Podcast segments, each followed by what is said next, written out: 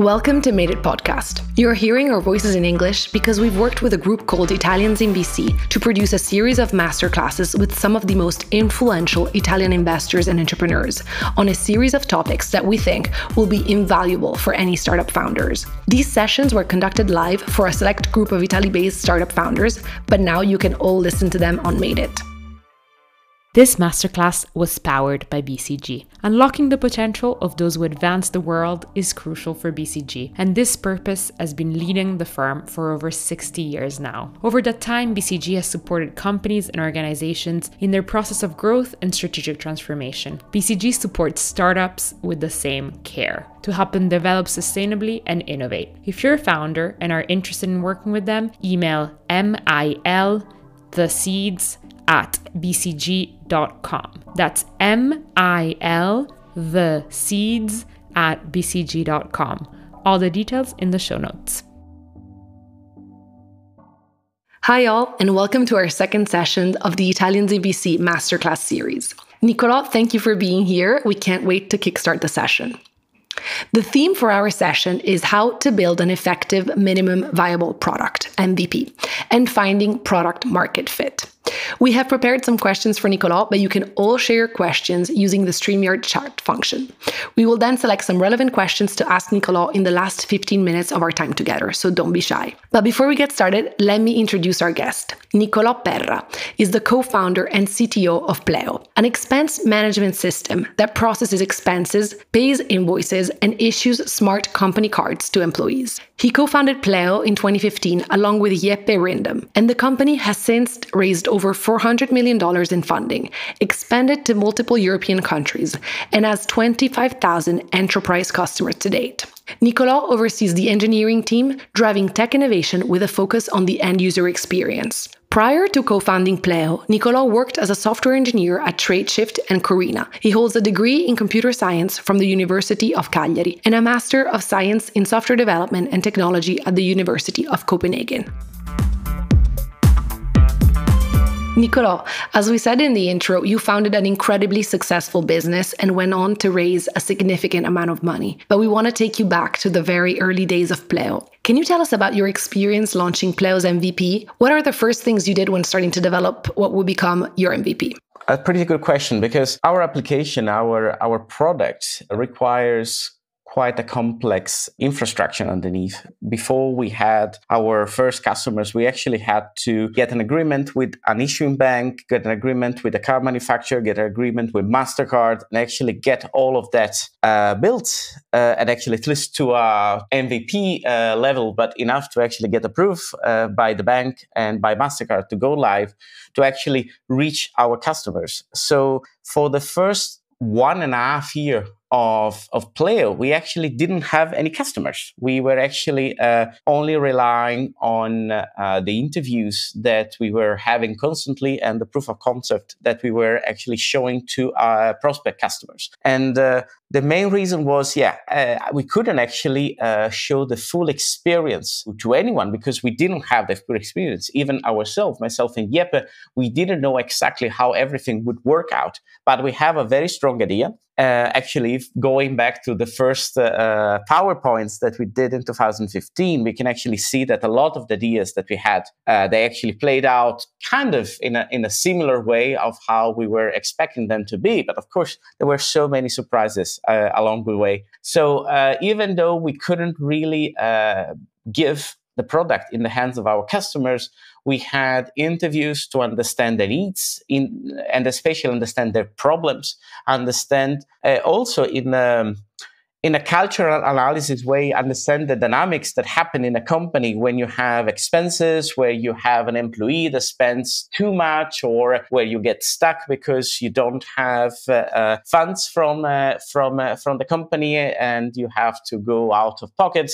All of that we had several interviews, uh, of which we responded with some uh, small prototypes and designs from from our from our designer, and then. Uh, after around one and a half year, we were able to to go live with a very small and quite uh, it was a very simple implementation, but we had a lot of what we felt were the important things that we were going to, to then build on. So a lot of the integrations that we could have done in a simpler way, we actually went already in the beginning all the way because we knew that in order to have a specific user experience, we had to go the extra mile with the type of uh, technological setup.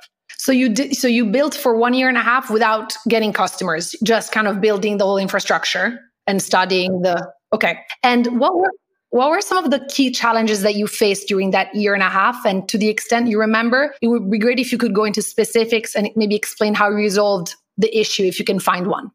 Well, the first one was actually it was very expensive. At that time, uh, there was there was no one that was doing what we were doing. So also MasterCard on one side, the issuing bank, everyone didn't really know what we were up to. Uh, so of course, you know, we could present the ideas, but there were so many questions from everyone. So at that time, the challenge was first to actually get uh, uh, our partners on board. Uh, to trust us, to trust our business model, to trust the type of use that uh, we were we wanted to do with their own platform, and sometimes stretching so much their limits from technological, but also, for example, for a regulation point of view. Uh, we were working with a bank that had never done um, KYC or know your uh, know your customer verification using software. They were doing it by hand, and we were the first one to push them in to do that, or doing, for example, fraud uh, fraud monitoring and fraud analysis using software.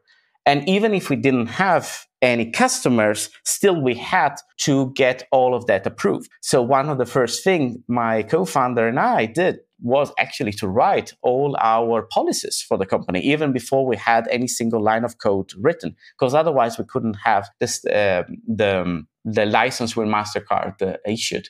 If I look back about it, it was very hard and very frustrating. Like you spend hundreds of thousands of euros and you really have very uh, low funding and you, you spend all of money on things that you cannot actually use right away.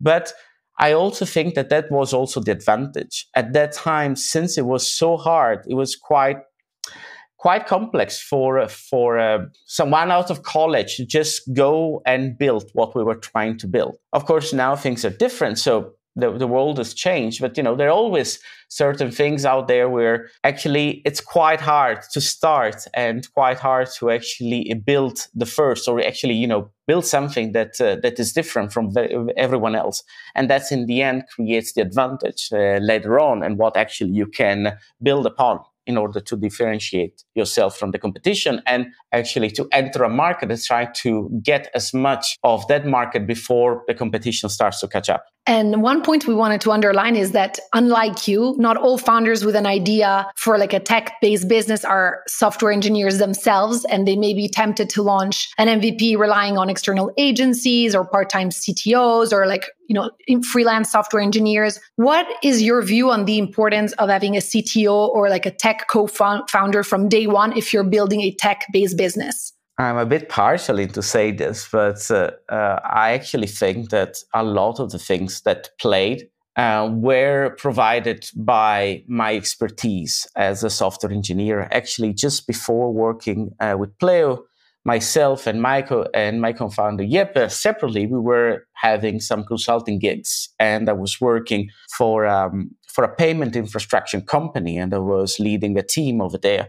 And actually, by being exposed to how card transactions work underneath, I was actually able to see that there was so much that could be uh, changed or hacked or exposed more to, to, to the final customers that, that then actually came in play with Pleo. So to have an understanding of what can actually be achieved it's very important. So it's very important to have someone technical in, in the team.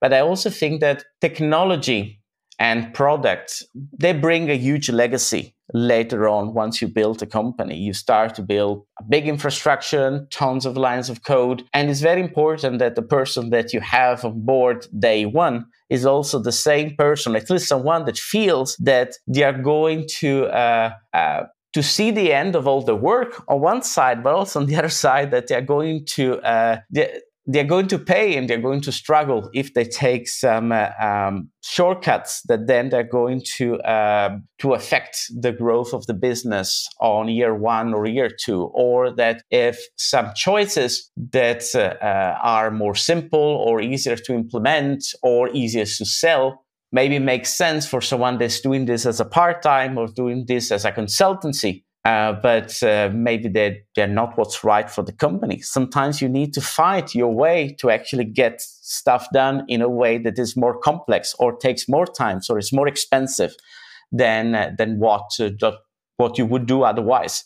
But that also could then become your your edge towards the competition. So I strongly advise for having a technical co-founder and also strongly advise otherwise to have someone very very strong and very vocal about this early on even though if they are not co-founder. But they are sitting at the table where decisions are taken and not just being given a blueprint of what needs to be done and they should just deal with it.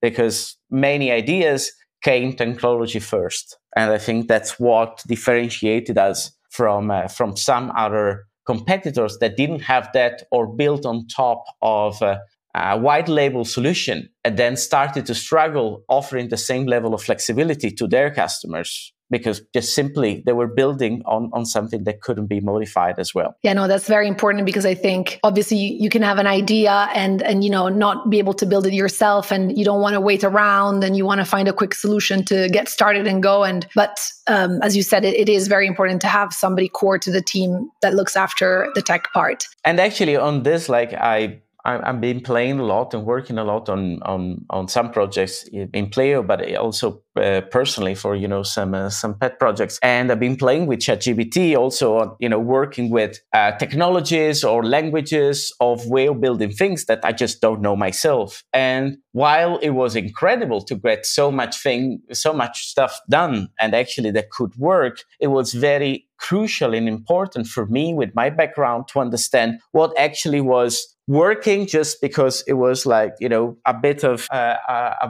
a, bit of spaghetti uh, idea or spaghetti code and you know it would break the moment you put a bit of load on it and what actually was something that could scale long term.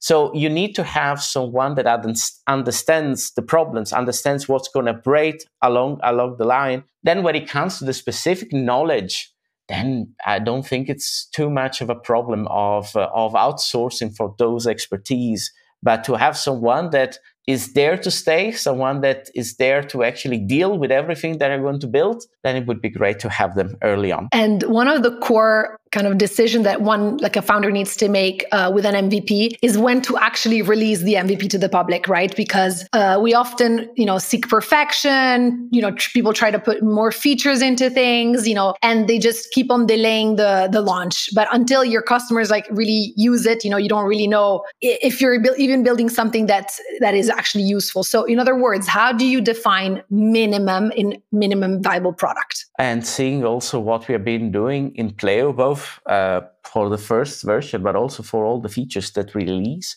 that for how much then roughed out or for how much of not polished or buggy, that can still give that experience that you aim at delivering to your customers. For example, for us in Pleo, we wanted to have the magic of enabling a card, using it getting the notification in real time and be able to add a receipt to for that transaction. That was the key experience that defined Pleo at the time where no one else was doing it. So even though the app was built over a week and it was, you know, in no way polished and it was in no way the most performant ever, but still it was able to give that functionality. And actually, majority of the rest was actually on, on a web interface, and that was fine.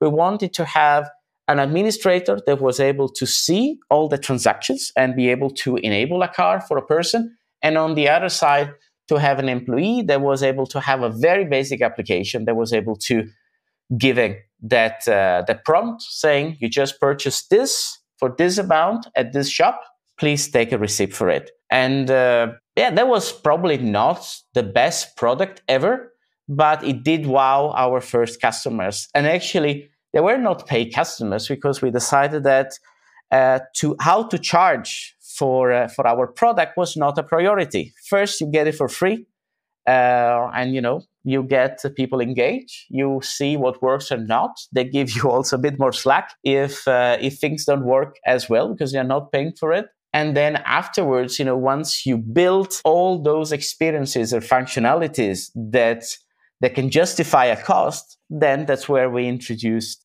uh, the payment process and you know the whole uh, billing system. Would you say you were kind of a bit embarrassed by this first version. And I'm asking this question because the LinkedIn founder said, you know, if you're not embarrassed by your MVP, you haven't launched soon enough. So we, of course, you have the vision in your head of what Pleo was going to become, but you have to launch this very early version. So I want to ask you, did, did you feel like, ah, oh, you know, are people going to like it? it? it? could be so much better. Did you have that feeling or you happy with what you launched? I'm a perfectionist. I'm always uh, extremely embarrassed with whatever things I do because I know how how things are not are not polished underneath or how buggy they are.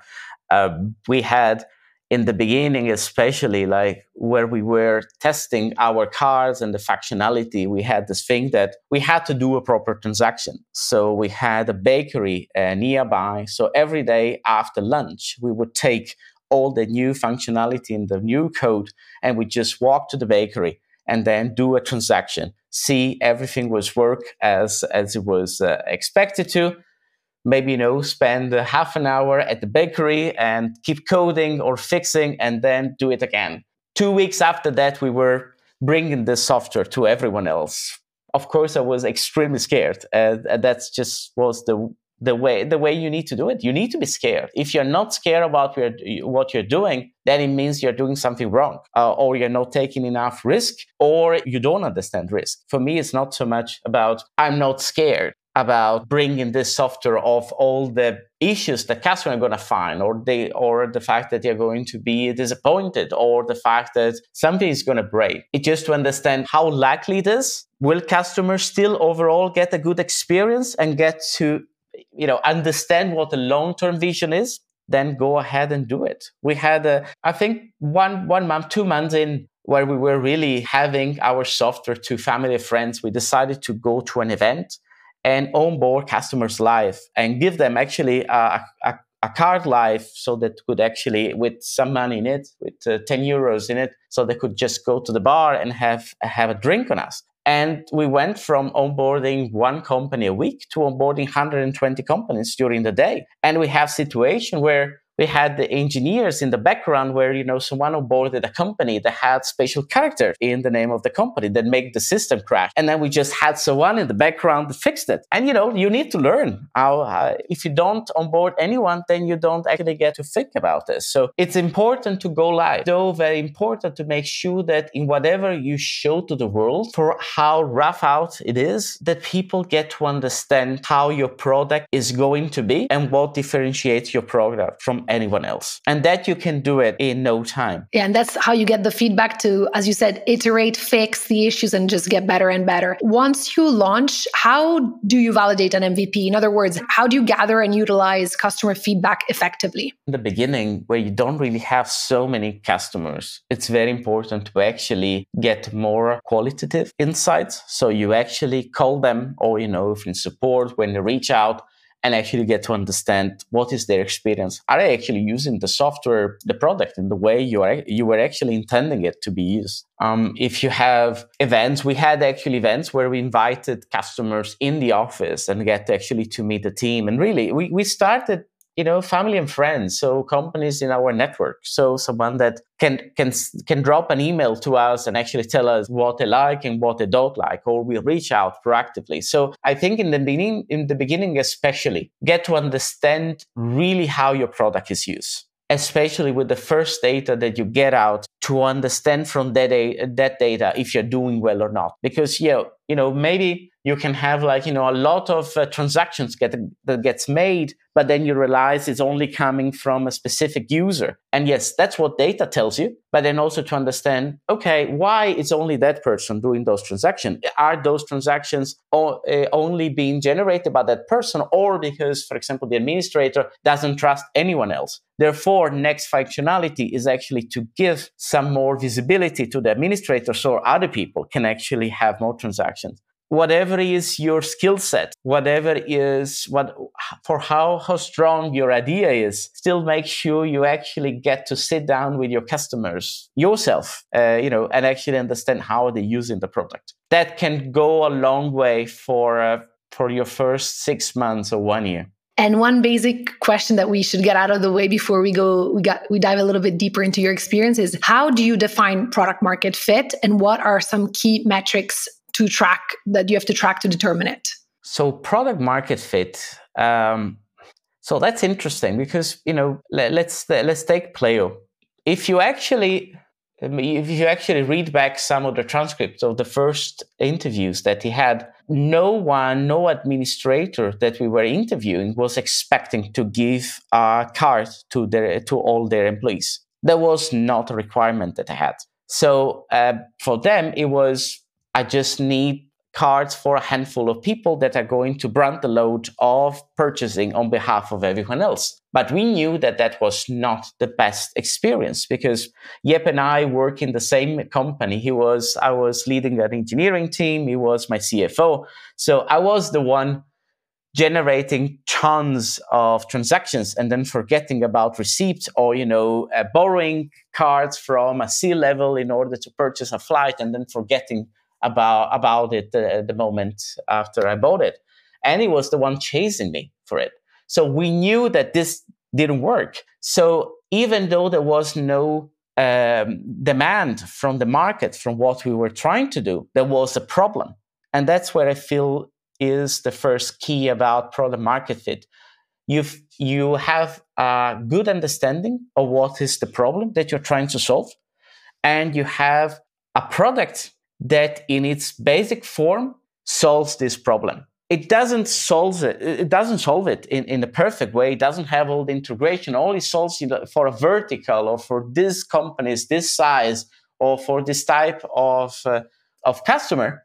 But for them, it gives them an experience and it gives them the feeling of the problem being solved to a point that they're willing to pay for it. And that's where we started to, to, to call it product market fit. In the beginning, we had a product, and that product actually was appreciated by the customers. And it was actually, in our case, also given revenue because we get a bit of revenue for every transaction, but not enough to make a company out of it. But the moment you actually start to charge for it, and then actually people uh, are willing to actually spend that money and continue to spend that money. And they actually even add the amount of customer uh, you know for us as a b2b they add the amount of employees that they're, they are going to use the car. Then it means that you're reaching your, your product market fit. If you don't have that if you have a product that get used by, by so many people but it's free or if you have a product that that gets used by by by someone but they actually doesn't for example have a good nps or for example you know like when you ask them what if we were to remove a Pleo from your company? Would it be would you be disappointed not disappointed neutral? The moment that you have the, the majority that is actually disappointed when you ask them about it then it, then it means that you're reaching a product market fit. But again you might have an idea of something that you want to do that your potential customers have actually no idea about needing. And that's fine. And maybe you're going to create that, uh, that product category and actually have the one that have the strongest product market fit. That, that actually, uh, that happens. I remember uh, our second due diligence when we had our A round, our investor, they are Swedish, they and the early investor in Spotify, they asked the, um, the former uh, CTO, the one that built uh, uh, Spotify, to come and do a, a, tech due diligence. And we, although we passed the due diligence, it was interesting that in his report it says like that uh, our product Pleo arguably generates more problems than it solves. He didn't get it. And you know, he's a smart guy. He built, you know, he's built Spotify and built, built an industry around it but he, didn't he didn't get it. You know that is fine. Uh, in the beginning probably you will have something that it's different from everything else. And uh, but if you have customers especially your early ones that are uh, raging for it and they're willing to pay then you are on uh, on the right path to actually get uh, build maybe you know like a product category yourself and have a very strong um, product market fit but how did you take it personally when the, the CTO of Spotify, you know, such a big company, criticized uh, your your tech? Like, did you, you know, like was it uh, was it uh, something like tough to I don't know to to hear, or were you convinced of what you were doing because of all the positive feedback you were getting from your customers?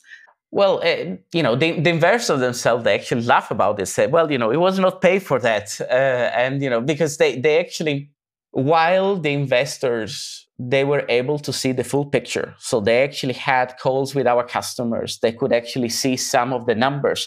He only actually got to hear about Pleo from, uh, you know, from his, uh, the technical setup and the complexity about it. And, uh, and it, he didn't have the full picture about it. So he was just picturing about, for him, it was no one is going to preload a card with hundreds of thousands of euros to use it in a, in a company. Everyone runs out of credit. That's how you run a company.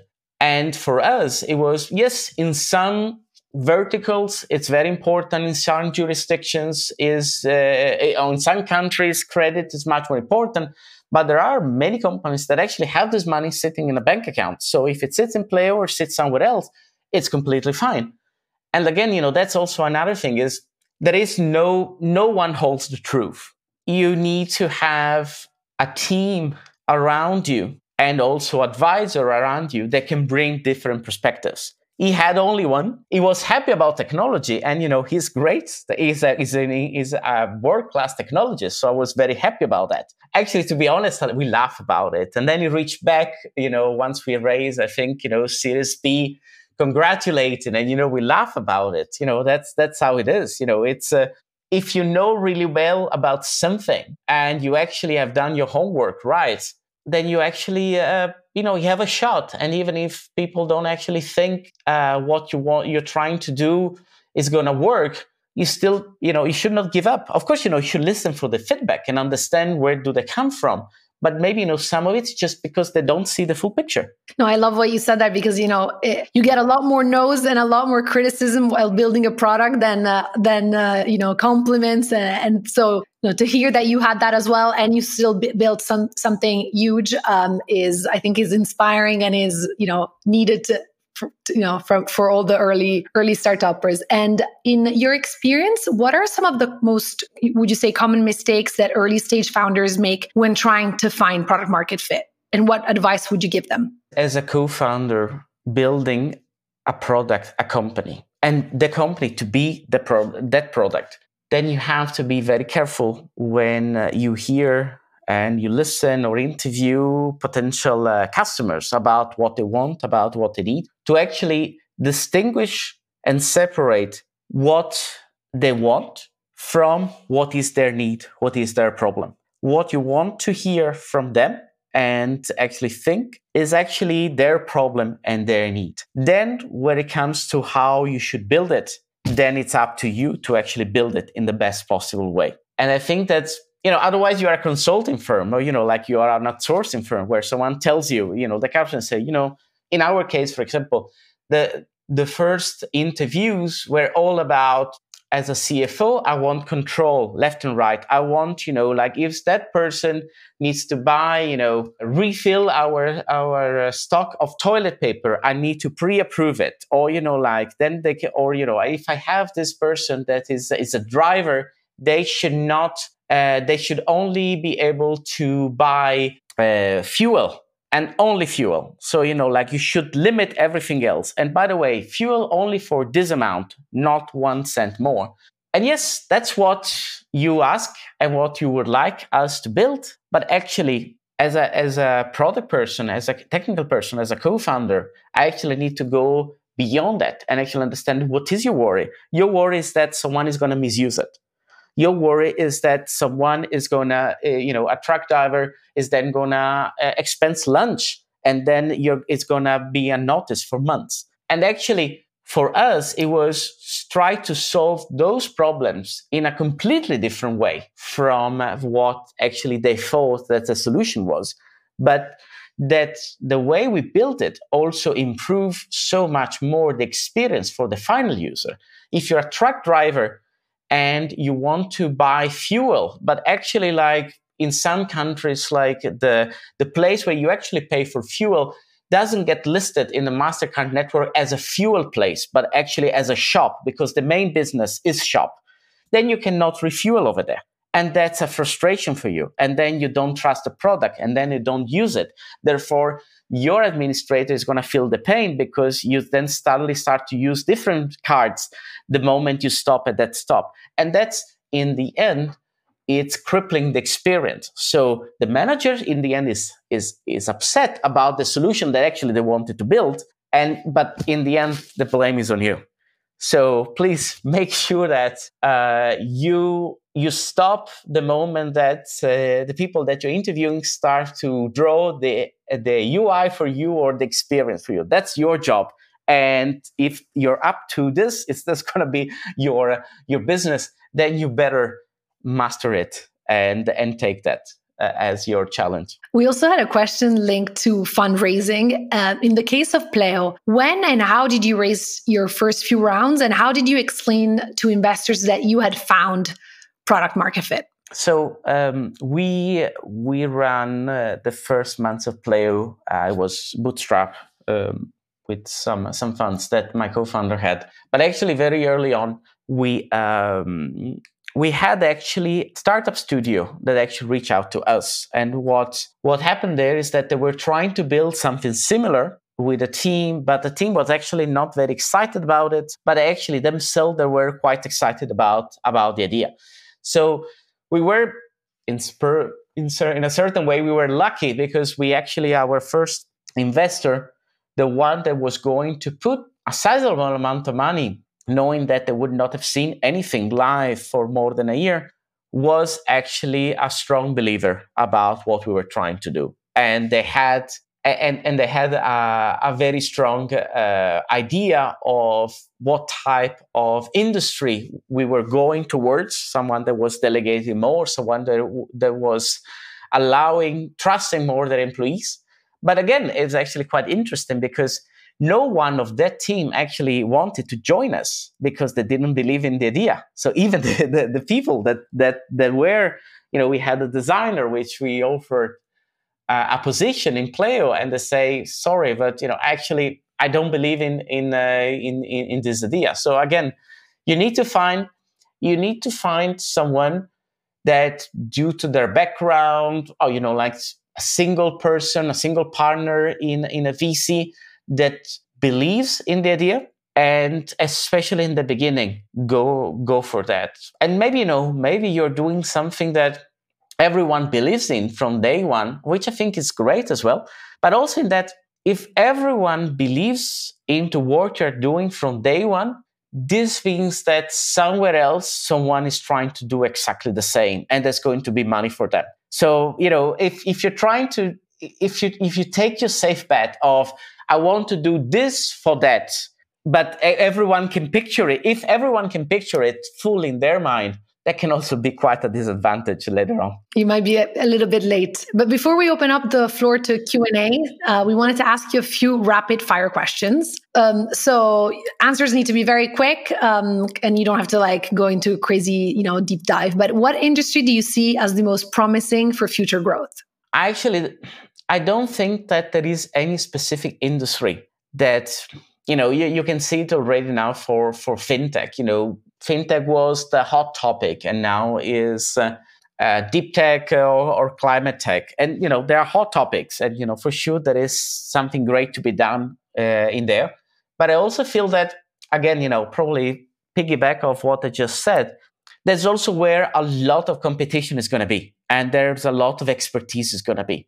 So it's for me it's not so much about i'll try to do something in the areas that are hot for me is more like where with my expertise and the expertise of people around me, I have an edge, an advantage towards anyone else, or I'm able to do something that can stand up the incredible competition that we have out there. because otherwise if you do something and you don't have the passion about it but it's just you know where you feel that there can be some money yes probably you know you can get your seed round but then you're going to struggle so much later on so there is no easy way that's that's definitely what i learned yeah, better to stick to your passions and what you're really good at. Yeah. What's the most common mistake you see Italian entrepreneurs make? Yeah, that's actually not. Well, I, I take Italian as Italy is a big country. Um, so there is sometimes as Germany or France or, or Spain, and there is quite, or the US, uh, and there is quite a lot uh, of the idea of I want to do something that works really well in Italy, or is for the Italian market, or uh, it works for this use case that is really, it's very painful in Italy. And that's great. And, you know, there are tons of successful companies that, uh, you know, they only sell to Italian customers. But when you do something like this, you also lock yourself on a market. And the moment that you have downturn in that market that affects you dramatically. Or the moment you are only on a specific vertical in a specific country then whatever happens in that country can affect you dramatically. So starting a company in denmark that is a small country of 5 million where no one has the very few companies have the ambition of you know just have a business over there push us to be more curious about but how does it work in another country? How does how, like would this work in germany or would this work in the uk and to have that curiosity to also staff off your your organization with people that are not italian or they are not from where you're from but actually can bring ideas that are genuinely different from yours that's actually might feel painful in the beginning because you need to sometimes you feel like you need to state the obvious but actually the moment you start to state the obvious you realize that actually it's the obvious for you with your experience with your background but actually it's not in other places. So if you need to design something with the ambition of being across europe of you know a, uh, um, a world uh, a worldwide product then it's great to get early on that feedback no, it's such an interesting um, point that you you raised about you know Denmark being a small country because I heard Lithuania has more unicorns than Italy, and it's a very small country because they don't think, as you said, we're launching a company just for Lithuania because there's just not enough customers. So they think global from the very start. Which in Italy, not a lot. Of course, there are, but there's not a lot of people who think that from the beginning because having a country that has I don't know, 60 or maybe just over 60 million people feels like a big market, but in reality, it's not as big because you're not going to capture the entire of the market, entirety of the market. Um, last rapid fire question before we open to the floor: What is your favorite book on business or entrepreneurship? Is there something that you really loved and has really helped you? to be very honest, like I, I do, es- I've been escaping, especially recently, recently for from books about topic because I have this this worries uh, the, this worries about you know the business and the company and the challenges. And especially now having kids when i escape home i try to read about something that's completely different. But there is a book i read quite, quite a quite a while ago probably it's now 10 years that it was uh, no yes yeah around 10 years. It's called the hard thing about hard things and it's from Ben Horowitz. And it's we actually Jeppe and I we both read it uh, around the same time 10 years ago but still you know even so much time has passed we we sometimes quote that book into seeing some of situation. Like we were discussing recently about wartime ceo or for example about uh, managerial debt. So there are really really good good topics in there that uh, that actually i can subscribe deeply. Um, i've been through them and probably you will read them and probably you will think that they don't apply to you but then you know you will go through them and actually you know realize okay actually now i can understand uh, what why there was so much of a strong or there was you know two two chapters about this. It actually is very important like importance of hiring also. It's it's something about uh, some mistakes that we have done in the beginning and we still can still do in a, in a, in a less, but we still do. And seeing, okay, actually, it's not just my struggle. It's it's one of the biggest struggles that you know even the greatest uh, investors and the best entrepreneur in the Vexel had when they were building their company. Thank you. Thank you for sharing. So we'll now open uh, the floor to the question. So we'll see a question pop up from the audience. So, did you have to pivot something? Why and how hard was that? Francesco Di Gregorio is asking. So, actually, we did not pivot. And uh, I don't know if I'm proud about that or, you know, like not proud, you know, even, what, what does this signify? But actually, we, the idea of what we wanted to do well, actually, okay, let's start. The first two weeks that I was working together with Jeppe, we actually were looking into some payroll software. And early on, in uh, starting to look about, he was looking about the relation in uh, in Denmark, but also other, eh, actually just in Denmark. And I was just looking at, you know, technically what to do and how to support. We just realized it was a lot of complexity in every country that we felt that they would have slowed down a lot, or it would have, especially in the beginning, brought us to to create a very complex product to support Denmark and then slow down into going to other markets. So we decided we didn't like the idea. We, I didn't want to read Danish uh, APIs written in Danish, and he didn't want just to have a company that was uh, playing in the Danish market. So that's where we actually changed. And then we went into something that was much more pan-European.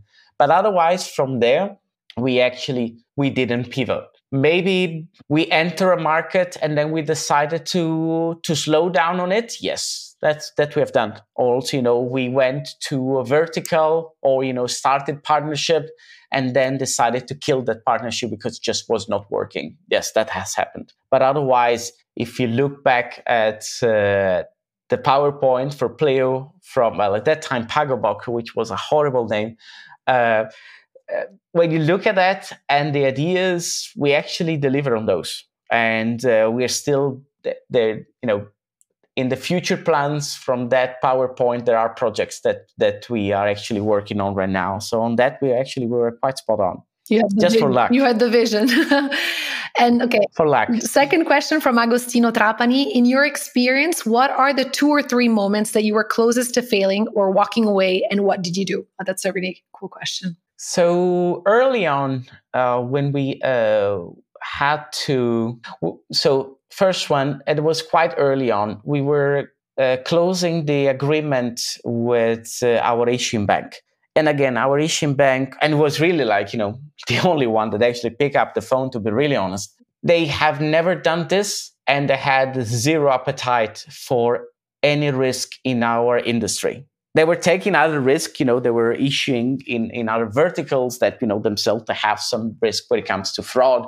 But in our vertical where we had those these cards that were they could in theory go and spend hundred or thousand of euros for them to be the one because in the end when you have a sports bank they are the one that actually have to take the the risk. You know they, they will try to bring it on you but in the end mastercard will look at them they put extremely strict and extremely hard to swallow clauses in our contract. And the hardest one was that we were putting our person we were doing a personal deed of guarantee. So uh, my my apartment at that time, my founder uh, house, and our savings, personal savings, were at risk, and that was a lot. Uh, I think you know, as a as a as a co-founder, you need to take risks, but also you need to understand what what then is the end risk towards your family, and uh, so in that we um, there was something there where we we were able in the end to strike something that they liked and we liked but there was a moment say okay you know i, I just i just cannot do that. I cannot that to to to my wife and to the kids already have no salary if if if then you know we also lose the house because suddenly you know some something that we haven't planned for happens. That was hard. Um otherwise I think we had some downtimes at the specific uh, moment where we had a, a partner payment processor that just couldn't cope with our growth, but also the growth with our payment processor also for Revolut at the, at that time. And uh, they just they were having so many downtimes. And then there was the moment where customers were started to actually saying look we love the product but we cannot just trust you because we run our business we cannot just have people out there that cannot use your cards because it's you have you, you you're having a downtime for so many days in a row or so you know during this big hour or the first day of the month where so much so much so many transactions are are happening. And that's what in there where you say okay our uh, the company is at risk of dying so we need to uh, we need to make sure that uh,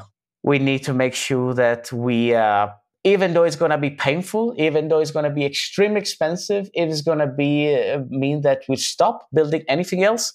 We need to change payment processor and put all of our resources there because otherwise it's not going to be play. So why bothering building new functionality if people cannot use the card? And what kept you motivated during those like really hard times? Like, was there something like that kept you going? Two main things: a mantra that I built uh, uh, along the years that whatever fuck up situation you're into, you will find a way out. And also that you are surrounded, I, I feel I'm, I'm surrounded by so many smart, dedicated people and will just find a solution out of it.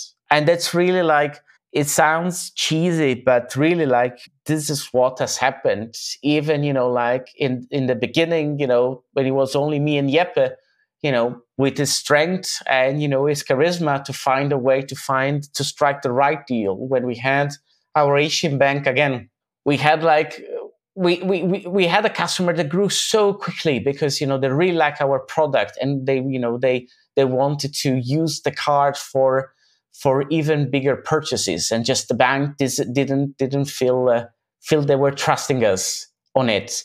Again, you know, to have, you know, the right legal people doing this for the first time you know of course you know uh, lawyers but you know never really have to do this type of negotiation say like they're smart they'll do it. Uh, and also like engineers saying like okay we have this issue right now or you know like this uh, this phishing that uh, that is affecting our customers and just seeing people you know, even during Christmas, because of course, you know, like they always, uh, when you know, if someone wants to to to do something against you, they will do it the day that, that no no one is going to be in the office. But you know, we had people that just left their Christmas lunch and then just connected on and powered through, and seeing like you know the buzz, the energy, people that really believe into what you're doing and that really care about the impact that this is going to have on the customers, the impact that this is going to have on the company. When you see that, that's where you know you see really it's like I'm not alone, and that's I think it's very important when you are running a company. If you need to build something where you look around and you feel you're not alone, when uh, when you have doubts, when you have worries, when you're stressed, when you also feel that you just cannot do it it's important that you can look around and see someone that can help out. Let's get the next question. Ricardo Madrigali is asking Building an MVP for a B2B startup can be very expensive. How can you raise a big amount of funds without validation and a minimum of traction? As I said before, we had a VC that uh, believed in the idea. And actually, not just the whole VC, we had one partner in that VC, uh, actually, an Italian uh, partner that believed in the idea and uh, he was the one that was uh, that was able to rally inside uh, the v, the VC to actually get everyone on board.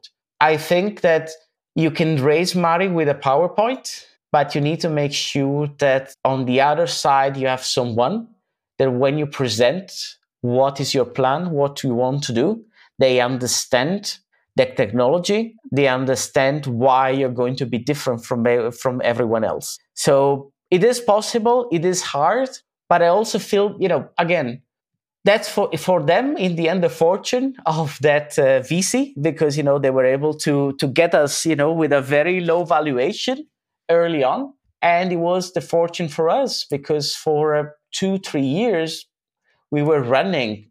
Actually we're really the only one in the market. So i think for a vc especially nowadays where really money in the market is a commodity especially when you have good ideas and good people. And actually that's that's also being an important one that i need to say. But yeah it's you also want to find vc that have the expertise in order to understand what good and great ideas are. The other thing is also like look at the people I am so thankful to have partnered with someone as strong as Jeppe that was bringing a lot of expertise from the market.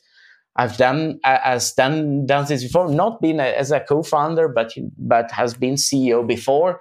Very strong as the charisma. They both so much into the charisma. For myself, I'm a tinker. I built things from the ground up in the beginning. I've built things across continents. So I had I could show the expertise into doing this. So even they couldn't see the numbers, they could see that the people and also the first people that we hired along the way, that the people were right. And when you have the right people, you can actually do great things. And, you know, probably most likely a lot of other ideas will come along the way that's probably going to be better than what you actually presented to the VC. And they know it but they are buying into the team. They're buying into the people. And especially you you both as a team you know you were not college students who are 21 years old. You had when you started you had your experience and obviously having built and having worked for other companies or in other startups or like it, it does help with the credibility of the money that they're going to give you. Maybe it's a little bit less risky to give it to you than, than a guy who or somebody who hasn't has who hasn't had that experience, uh, but just kind of an idea in in their head. And how, how big was the first check before we move to the last question? How big was that first check for you? I think 150. We didn't even see it because it went into the issuing part. So that was quite a big chunk. One thing also that, you know, yeah, where you come from is very important. You know, right now we have how many? Uh, I think now probably seven, seven companies that were built out of Pleo uh, employees. And for them, it was the fact they were coming for Pleo. So yes, you were not in the driving seat, but you know you were on the passenger seat and you're seen a lot. And uh, if you were part of Pleo, that means that you know you know you know your things. You're dedicated, and I think that's also you know for me what makes me proud. You know, of course, it's frustrating to see you know such great talent you know leaving, uh, but also I think it's uh, it's beautiful to see what uh, what our company, what what we stand for, actually is seen also by the markets. So also you know, try it if you have seen this, if you have an, an experience in another company. So they can feel that some of the mistakes you've seen in the previous company you're not going to do or you know some of the ways that made the company you've been working for successful that you're going to replicate those. I think that's also that also a big plus. Yeah, and you see, it's it's a great compliment for for your company. if if if employees then are launching, you know, new companies from the and and they get the credibility from the market from the experience they got at Pleo. So should we should we get like one last question before we close? Um, Mattia Montepare is asking ideal customer profile. How um, how that changed between seed and growth phases? That's a good one. Um, in the beginning, it's interesting. Like we built for ourselves and then over the years, we try to continue building for uh, for for ourselves. So we started building for small startups, and then more the market was maturing, and more actually even you know non-tech companies were approaching a product like ours. Then also we started to uh, to add functionality or you know even change in our branding and our approach or you know in the type of uh, onboarding we would give to our customers we try to, we try to change or you know we started to grow as a company in pleo. So that actually our company uh, our product was becoming quite painful to be used. Now we are 850 people and you know our product is actually not as easy and we have actually, we're working on functionality to support bigger companies, bigger complex organization, and also making sure that by doing that, we can also target uh, bigger customers. So yeah, we, uh, we grew with our products. So we, uh, and I think you know for many other companies that uh, that's kind of the same. I, one thing that's actually quite important when you build a product with yourself as a co-founder, but also with the employees. It's always great if your employees, if who is going to build that product, who's going to code it, going to support it, it can actually understand the product well, and actually they feel that it's something that can solve their problem as well.